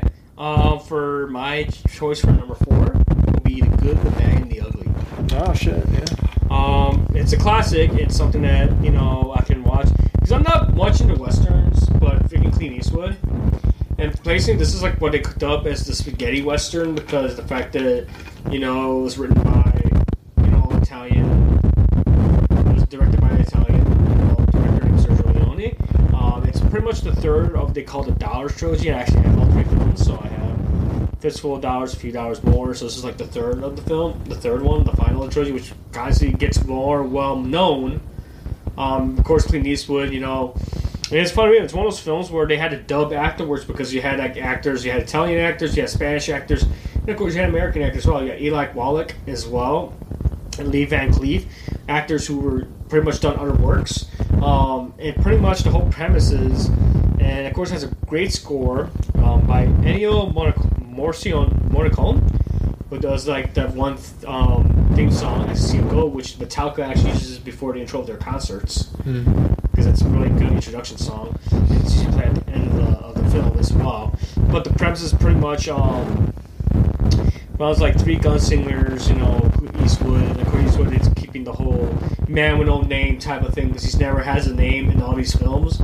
Um, he's in this one, I think um, Eli Wallach plays Dukel, and he calls him Blondie, so he never has a name. That's why he's like the man with no name, basically. And um, Lee Van Cleef he plays almost like a like a, kind of like a mercenary. And um, Dukel and Blondie, pretty much um, they work together, but they pull these odd jobs where you know they're like he's like a bounty hunter, and he brings like Dukel in, and Dukel's about to get hanged, and he saves them, and they take money. Much they swindle towns, and they split the bounties. It gets to that drawing point where Dukel pretty much gets pissed off at him so many times. He doesn't save him in time. He lets him struggle a little bit. To a point, they end up getting their friendship would kind of get strained. And then, of course, you know Van Cleef's character, the mercenary, to try to find this pretty much this gold or something that was buried by this one guy, Bill Carson. Um, to try to find where this gold is. And of course, they run into the Confederate Army at that time because it takes place around. The story takes place around 1862. That's where it films, like during the Civil War, pretty much. And then the pretty parts, like I said, it, it, it's an interesting story. It's by three guys like try to find this gold, and of course you had that famous scene where they're all standing in the gravestones, and you had that Mexican standoff with the three ways of who's going to end up being the last person to get the gold. It's just their struggles and stuff. And like I said, the score is phenomenal, and like the, the long shots and everything, and just the the way they had to go through all the struggles they had to go through. It's a long movie. It's a really patient. It's a long movie. It kind of drags a little bit, but like I said, it, it's really good. And like I said, it's something that you definitely need to check it out. It's something that you could probably watch. Like I said, if you're not into, you know, westerns, it's kind of put Clint Eastwood on the map because he was doing western shows before as well. But I think this was before he started doing like the Dirty Harry films and stuff. So this is like he's he ended up doing other western films. I think this is like modern films. This this came out in 1966.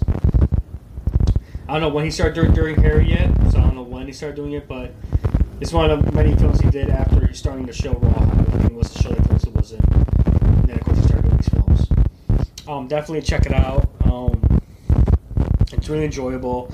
And like I said, it's something that you can probably watch over and over again. And like I said, the cast, I mean, like I said, it's more of a diverse cast because you had like Italian actors, you had Mexican actors, the Spanish actors playing.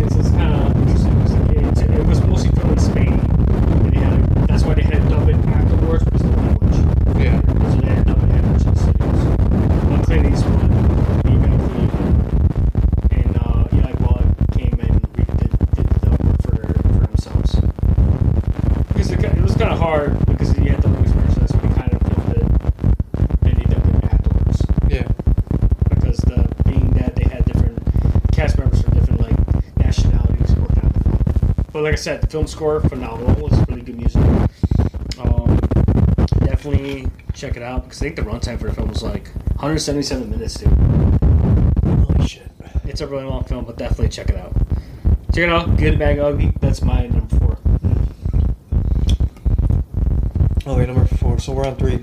Uh, number three is uh, I'm gonna choose Heat. Mm. Um, oof, so good. It's it starts so much. Oh, so many stars.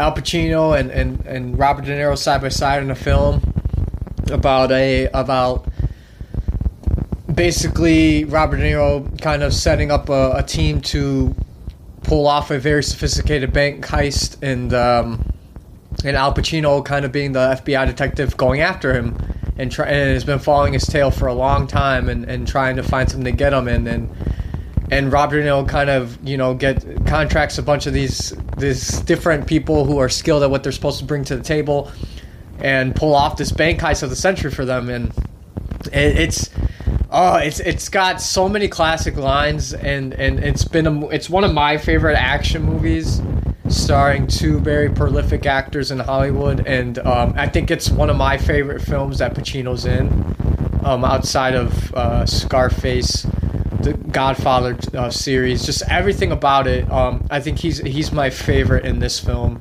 as it just showing the dynamic between the cat and mouse game they're playing and and Pacino just trying to he, being obsessed with trying to kind of capture De Niro in the act and and Robert De Niro just trying to make this last score and and he says and there's a line that still stands out that I kind of live by in this day where it's like if you're if um it's something along the lines of if like if you have if you're is you always gotta have like a plan B right? In life there's always gonna be a plan B.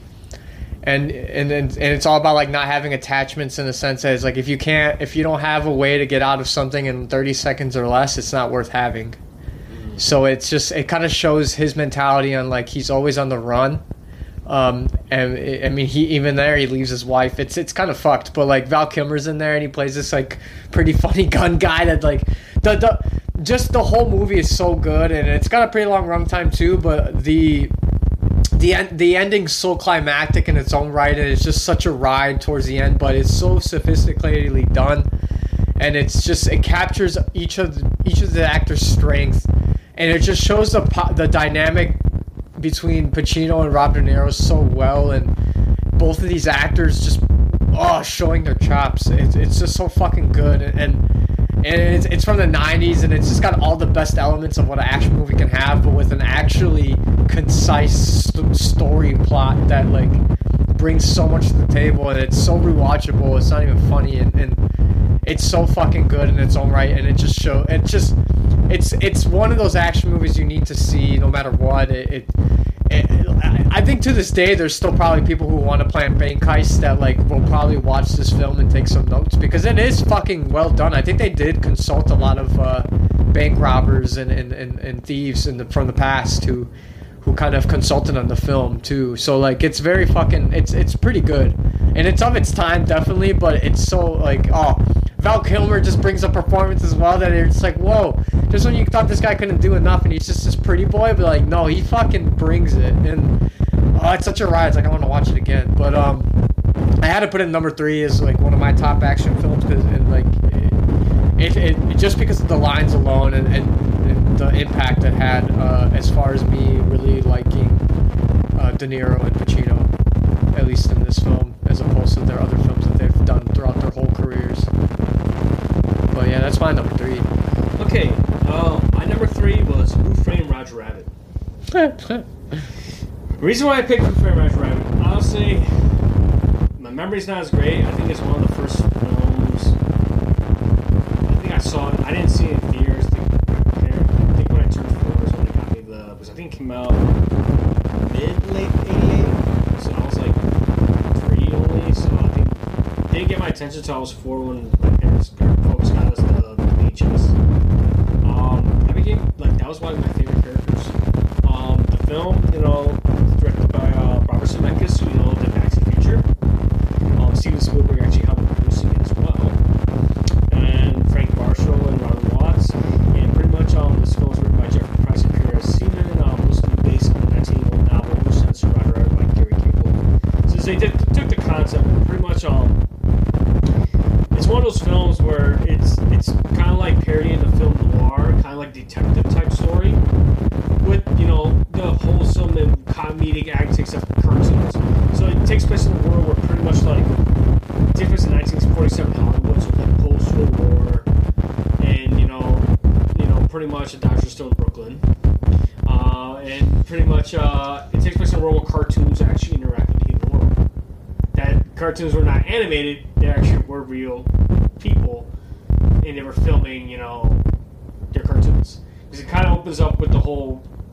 Short, and this Roger Rabbit character is an original character, and eventually became part of like of the Disney family later on. And you can see him in the theme parks and stuff. He was very popular in MGM Studios. I don't know Hollywood Studios. You probably could still see a sign of Roger Rabbit out there somewhere at, in Hollywood Studios. I don't know how it is now. I haven't been there for so long. Um, I remember like back in the day, I remember going to Hollywood Studios. Remember they used to do the backlot tour where they had still had the old props from Who Framed Roger Rabbit, and it's one of those films that you could probably rewatch. I know it's on Disney Plus, um, and like I said, and it's the first film you actually bring characters not only from Disney, but able to bring characters from Fleischer Studios, from Warner Brothers as well, and from Universal. So you had Woody Woodpecker, you had Betty Boop, you had Daffy Duck and Donald Duck interacting in the same scene. Hmm. And then the biggest two icons, because the only Disney was going to allow was those two Touchstone films. And of course, Disney owned that studio and decided to reach to their banner. Um, but the only way they were going to allow Mickey and Bugs Bunny, like Warner said, the only time we'll allow Bugs Bunny to appear like any other characters if they had equal screen time. That was the agreement they had. But even though those characters were there, the main focus was on Roger. Because it's the whole thing where Eddie Valiant, who's this alcoholic, you know, detective, you could tell, still, you know, he has like, he's still reeling from losing his brother. You know, he's not making that much money. He ends up taking this job where he's tailing this girl, Jessica Rabbit. Who's the suspect in the No, murder? not suspect. Like Jessica Rabbit, he's hailing her because he feels Roger's not living up to his potential. Oh, that yeah, yeah. That, that Roger's preoccupied because his wife's performing at the same playing club, and there's something going on with her and Margaret Acme, who's supposedly owns the rights to Toontown and stuff. Something's going on. So he, so R.K. Maroon is the main. He's he hires Eddie Valiant to do this job, this surveillance job, to tail her and stuff. And of course, you see cameos from Betty Boop and, and many other characters as well. It's and then you got Bob Hoskins, who's a British actor, but to pull off that gritty detectiveness was really really good because, like I say, it plays homage to the film noir movies of the past, and like the way they did it, like the period piece and everything, kind of works for itself.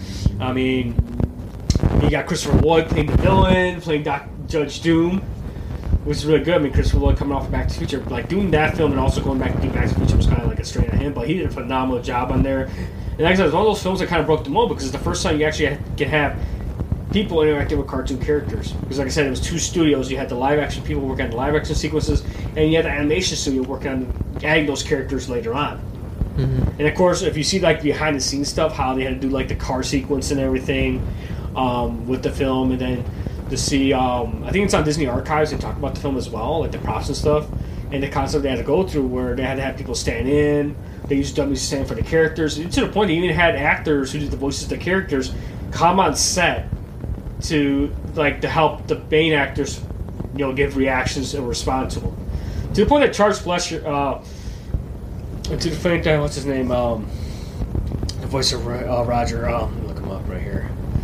Charles Fleischer ends up like to the point that he was so committed to the role, he ended up having the costume department make him a uh, Roger Rabbit costume. Just so the, he was there on set, you know, to help, you know, with the actors with the lines and stuff. And of course, they, they recorded later on in the studios. But you had him, Kathleen Turner, as well, doing Jessica Rabbit. Um, June Foray doing the voice of Wheezy and uh, Lena Hyena. So you had the Weasels on there as well. Um, like I said, definitely like different actors and stuff in there as well. Mel Blanc, I think that was one of his last um, films he's done. He did the last time he did the voices for the Looney Tunes. This is final one. The last time he did Bugs Bunny in that film, because there's a scene where Bugs and Mickey come out as well. So that was the last time you saw Mel Blanc doing voice work Because I think a year later he passed away in 1989. So it's one of those films where you can rewatch over again. You can probably watch with the kids. Yeah, it has some adult humor. It doesn't push too much. There is some adult jokes in it.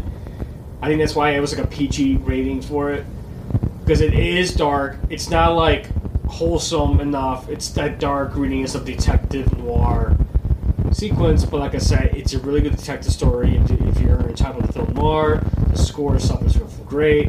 Like I said, definitely hold doesn't hold up as well because it's like I said, it's a period piece.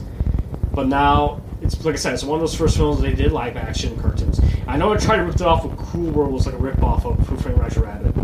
They tried to do that with Brad Pitt and stuff, and you can tell how that came out.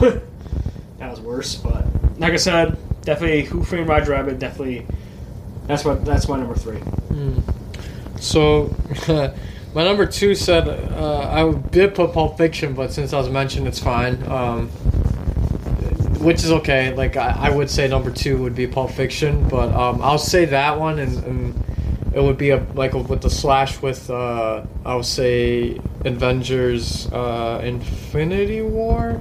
I liked it a lot more than Endgame, uh, as it being just fucking kind of the culmination of what led us to after seeing all these Marvel films for the past decade and what it's like its culmination to this two part ending to that cycle of of of the story.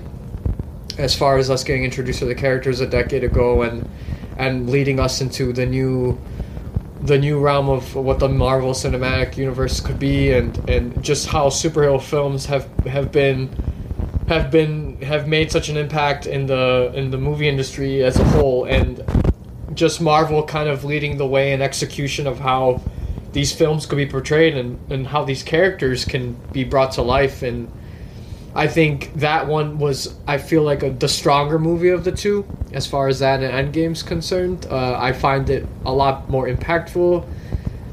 It was very just from the start. It was it was such a an experience, and I think just from start to end, and, and the end being kind of leaving everyone with like a gut punch of how it how it could it left our heroes, and I'm sure by now everyone who listens to this podcast are, are are pretty averse to what pop culture, what, what type of pop culture we like to dig our toes into. So, like, as far as being Marvel fans, like, this was a movie that had to be watched and it was leading up to it. And I mean, the box office spoke for itself. It was, it, it's, it's one of the highest grossing films of all time. It's, it also, I think, merits that because it's a very well done film. Uh, Marvel really brought it to the table. It, it gave us Th- uh, Thanos, and I think they do a phenomenal job of of making him.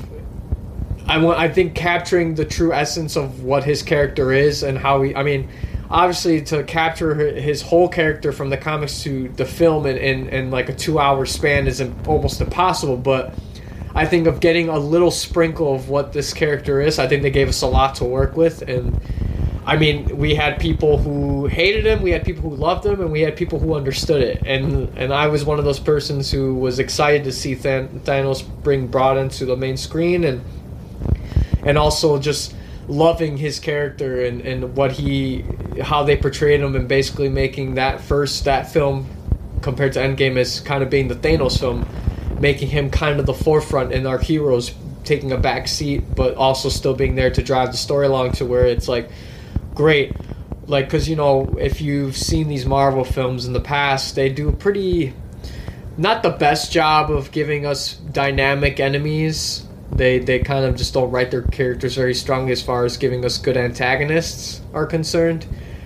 Uh, but when it came to this one they definitely did their homework. They definitely came and brought us a very strong antagonist to really really really not like and to see our characters kind of be put in in a desperate position. So i think they did a phenomenal job with that. I mean i left the theater feeling like holy shit that was awesome but also like holy fuck what did i just see? So movies like that is what i like to watch um, and and it's it's honestly it's been a long time since i've seen a superhero movie like that too it brought us or like some sort of film that had that same similar impact uh, other than like when I watched Interstellar I think uh, and that's a Christopher Nolan film so like it's it's just I had to put it at number two just because yeah it, it's culturally relevant. It's of this time. The memes were everywhere. I think when a movie gets the meme treatment, that's when you kind of know that it's it, it's worth the merit. As, as weird as that sounds, um, due to our digital culture, but I think it's important that like these type of films do get the credit they deserve, even if some directors out there don't feel that superhero movies should be in Hollywood, and that's fine. They're they're entitled to their own opinion, and that's okay. But the proof is in the pudding, and the money talks. So I think Infinity War being number two is is I, I'm f- perfectly comfortable with that decision. Uh, as far as a film that like I can I can go back and it'll probably hit me the same way. That's my number two. Okay, um, number two, because I know you had two towers, I had uh, Fellowship of the Ring. That's my number two. Because to me, that was like my introduction to the Lord of the Rings lore. Um, I, it actually got me to read the books more than then watch the film afterwards. Yeah. Because I, I heard people talk about it in school. I think I was in high school at the time when that film came out. I think 2001. And not many people talked about it until after afterward it came out. And I'm like, you know what? I'm gonna read the book first. In which, you know, I read the book, and then when I saw the film, I'm like, I was amazed how it took. Like you said a lot, Biko, about Peter Jackson, how he put his like love for the film, the J.R. Tolkien Tolkien um, series as well, because it's a long book. There's a lot of things you could tell um, he had to cut out and try to take this film because this film spread like the book. The story itself spreads out for like a number of days, but trying to get it all into almost like a three-hour film. Of course, now you, you had now with their um, Blu-ray, they have the extended stuff. You get to see the stuff that didn't make it into the final cut. It kind of creases, but you get to see sequences that were mentioned in the book but never made it to the final film. But you get to see it again, and because it's basically the starting point. Um, because I mean, it, it, it's a starting point. Like it gives you a cold premise how, you know, how this ring was made. You know, it all follows about this one ring that was made that was crafted for Sauron, and how he how different rings. It's the one ring to rule them all. Because there's like these magic rings, but this is the one ring that's powerful that controls everything. Mm-hmm. And it, it leads to the wars where it's Sauron's army versus like the, the, the alliance between the elves and the humans on Middle Earth. And it goes to this war, and of course, you know, the ring has this thing where Sauron was fighting in the army, his, his hand gets, his finger gets chopped off, he loses the ring, loses the source of power, and of course, you know, it shows the reason where the ring ends up winding up and stuff. And how it has this effect on people, like it affects this person's mind. It gets like, person gets like manipulated, almost like possessed, like with power, craving, craving power. Kind of shares that relationship between the humans and elves, because of course the human elves had a great relationship back then, but it got became strained to hu- humanity's greed over this ring. Which is, you know, pretty typical to what humanity is. So. But it goes through different transitions, and it leads to because this is a, the books themselves are a sequel to The Hobbit, which was J.R. Tolkien's first book, and then he did a, a compilation book called The Silmarillion. It's I don't know, butchering the name, but it's like different stories take place in Middle Earth as well. But it's a sequel to The Hobbit, and of course it follows around this young hobbit named Frodo, who pretty much, you know, typical hobbit, you know, and his his uh, uncle Bilbo is pretty much, you know, he's celebrating his, I guess they live for a long age, 100 something birthday or something. Of course, Bilbo, if you remember, he's from the Hobbit, and he has the ring. And all of a sudden, like, Sauron's power starting to rise, and then, of course, Gandalf is there, played by um, Ian McKellen, great actor, great thespian. Um, Ian McKellen. It's a very good cast. You got Elijah Wood, you got Sean Astin, Viggo Mortensen, Orlando Bloom. You get this good ensemble cast on there as well. Hugo Weaving, um, John Rhys-Davies. I mean, come on, it's a really good cast.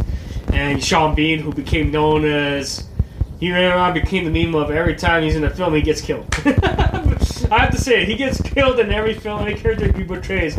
Being Ned Stark. Being that that Skark or any other film, he end up playing a character and ends up getting killed. basically. Yeah. Um, but it was a, it's a really good film. Um, I mean, the effects. I mean, there was a lot of CG at that time. In 2001, CG wasn't as great back then, but they tried to make it work. I mean, the detail and the makeup and stuff for the characters was phenomenal, especially the orcs and stuff. That was really, you know, the makeup and especially the effects that he used for make the hobbits short, like perspective and stuff. Had to use like stand-ins for the hobbits or for Gandalf and stuff. They used stand-ins because they were tall and stuff. Because hobbits are kind of like a half human hmm little person almost aspect. But it, it gives you that life of fantasy and stuff, and no sense of adventure and stuff. And you have like comedic relief of Mary Pitt being the comedic relief of the film, and of course Sam proving his loyalty to Frodo. And of course, like my favorite character, Gimli, is my favorite character of all. Freaking dwarf man, and freaking kicks ass. Him and his little bullying. He also have a little rivalry with uh him and um Legolas, the elf. They had that little almost like a budding rivalry at first, but it was like a brothership too because they're like teasing each other and stuff. And like I said, it's a really good film that you can watch over and over again, especially if you got the extended editions. You can go back and watch it. Make sure you have a good day to watch it because, like I said, the film is long, but it's one of those films that got nominated for Academy Awards. Very cinematic, done, really well written, very choreographed. Effects are phenomenal for the time it was, you know, shown in. So definitely, that's my number two. All right, Biko, what's your number one of all time? I want to say, oh man, I'm rethinking, but no, I'm okay with my number one. My number one film that I will watch at least once or twice a year is the film Goodfellas. Mm. Um, I in my in my frank opinion, it's probably one of the best mafia films ever made, or of about gangsters in general. Um, it stars Ray Liotta, Robert De Niro, Joe Pesci, like fucking uh, who later comes out and um, he I forgot what movie he plays, and even the head boss. Um, I can't remember the actual name, but he's in a lot of other films. But those three are the main characters, and it just portrays like gangster life and and and and all of its aspects, and, and just you know them kind of maintain a good business and maintain loyalty, and it has all the aspects that you could think of when it comes to a gangster movie. You know, killing, drugs, um, side deals, uh, maintaining this this the maintaining the the code of, of ethics within living the gangster life and, and just it's it's a it's a unique film that although its runtime is kind of long as well it it, it, it portrays an excellent story on, on the the growing arc of of a kid who who starts off as you know being a kid and he gets taken into the life and and it shows his his progression and his evolution through you know just being uh, uh, you know, a lowly henchman just serving drinks and stuff to to the mob guys and and then take, being taken into the family and then taken out and, and becoming his own you know his own uh, respected gangster within within his abilities. And it's I mean the best line that it starts off the film is like ever since I can remember I've always wanted to be a gangster, and it's Ray Liotta kind of being the main character. Uh, but it's, it, I, I love, I love how he his how his upbringing was, and it started off, you know, him kind of coming from a, a blue collar family, and him not liking his father very much. His father just working hard, but like was was a dick to his mom, and and he thought that like that was the only way to get money, and and he didn't like to see his family struggle and he didn't think he didn't agree with his with his father that like just working that type of job was the only way to get money and he's like that's not the he doesn't want to be like his father because his father was kind of a drunk too and he would always hit his mom so like he was like fuck that there's got to be a better way and i think that's what kind of led him into the gangster life and i think it does a good job of showing that like who of a lot of people who are in, i mean living in america kind of are enticed to i want to say live that type of fast life so i think it's a film that i constantly love uh, Joe Pesci's such an enticing character in that film. He's legendary, and to see him in that kind of play another gangster, and, and, and to even his mom's in the movie, like it, it's fucking, it's so great. Um, there's so many ad lib lines in that film.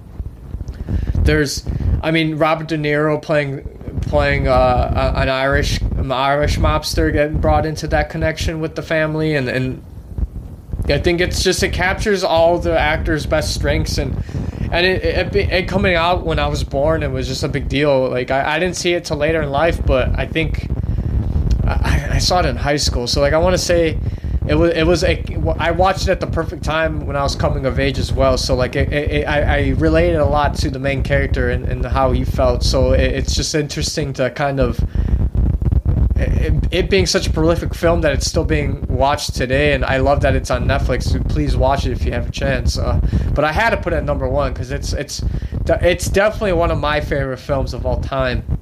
As far as even gangster movies concerned, I, I I always I always take the time to watch the new ones that come out, but it's just like there's not a lot that hold that hold the torch for me. Like that and maybe The Godfather are two films that I really love as far as the gangster genre is concerned. But like Goodfellas always stands out to me because I just I it, has so much rewatchability and, and it's just so good and enticing and it's a great story and and who doesn't like I, if you don't love Joe Pesci after watching this film I don't know what to tell you like he and De Niro just plays a strong character that's always been doing these type of films. So like him kind of being a little more low like settled down in tone in this film but like he he plays an excellent character as well. It's just it's a fucking ride and it's so good. Uh and and the writing's excellent. The, the the dialogue between all three characters are dynamics just how it plays on screen and the evolution of the of the main character is just it's per, it's it's so unique and it's so well done. I don't it's one of those films that I don't think they can ever recapture, and I hope that doesn't get the reboot treatment because then it would just be a spit in the face to the director. But uh, I just would hope that doesn't get be the case, and it can live on as as being an iconic film. That's my number one. It had to be a gangster movie. Okay, my number one film of all time is Spirited Away. Um, directed by Hayao Miyazaki. That pretty much I think for me is one of the best filmmakers of Japanese anime films. He's really internationally well known. A guy who often says he retires, but he goes back to work again. Um, to me, I pick Spirit of all the films he's all the loving films I have directed by him. To me, Spirit Away is the one that kind of like it kind of introduced me to the Studio Ghibli films. Because between because of him, I discovered you know all the other films like like now My Neighbor Totoro, um, Nausicaa Valley of the Wind, Princess Mononoke, The Wind Rises, which is like his most.